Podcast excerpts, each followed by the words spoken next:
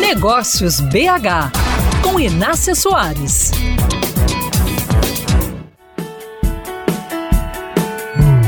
Sou da seguinte opinião. Mesmo quem conhece muito sobre um assunto jamais deve deixar de se atualizar sobre ele. Recebi o livro Propulsão em Vendas, uma imersão para superar limites, de um de seus articulistas, o Daniel Morato. A obra tem o selo da Avantique e traz as contribuições de 20 especialistas. No artigo que abre o livro, Daniel Morato conta como negociou com o um cliente durante a pandemia, ao perceber que determinado produto passaria a ser mais requisitado pelos consumidores. O cliente duvidou. Em poucos dias o cliente comprou mais. Para usar assim, um vendedor precisa entender de negócios, observar o mercado e perceber as tendências, e entre elas está a aceleração da vida. Todo mundo tem menos tempo para tudo.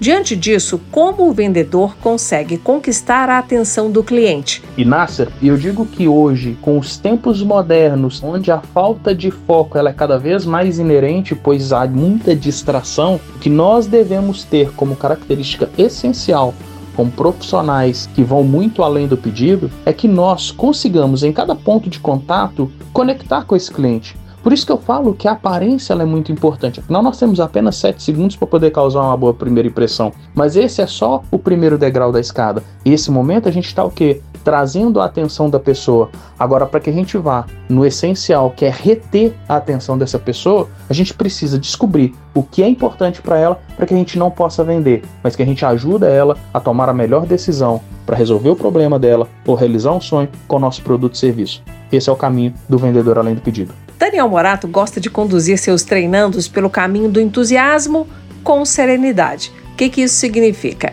Mostre gosto pelo que faz, pelo produto ou serviço que você vende, mas não seja afoito. Observe o cliente e descubra como o que você vende pode levar paz às dores que ele tem.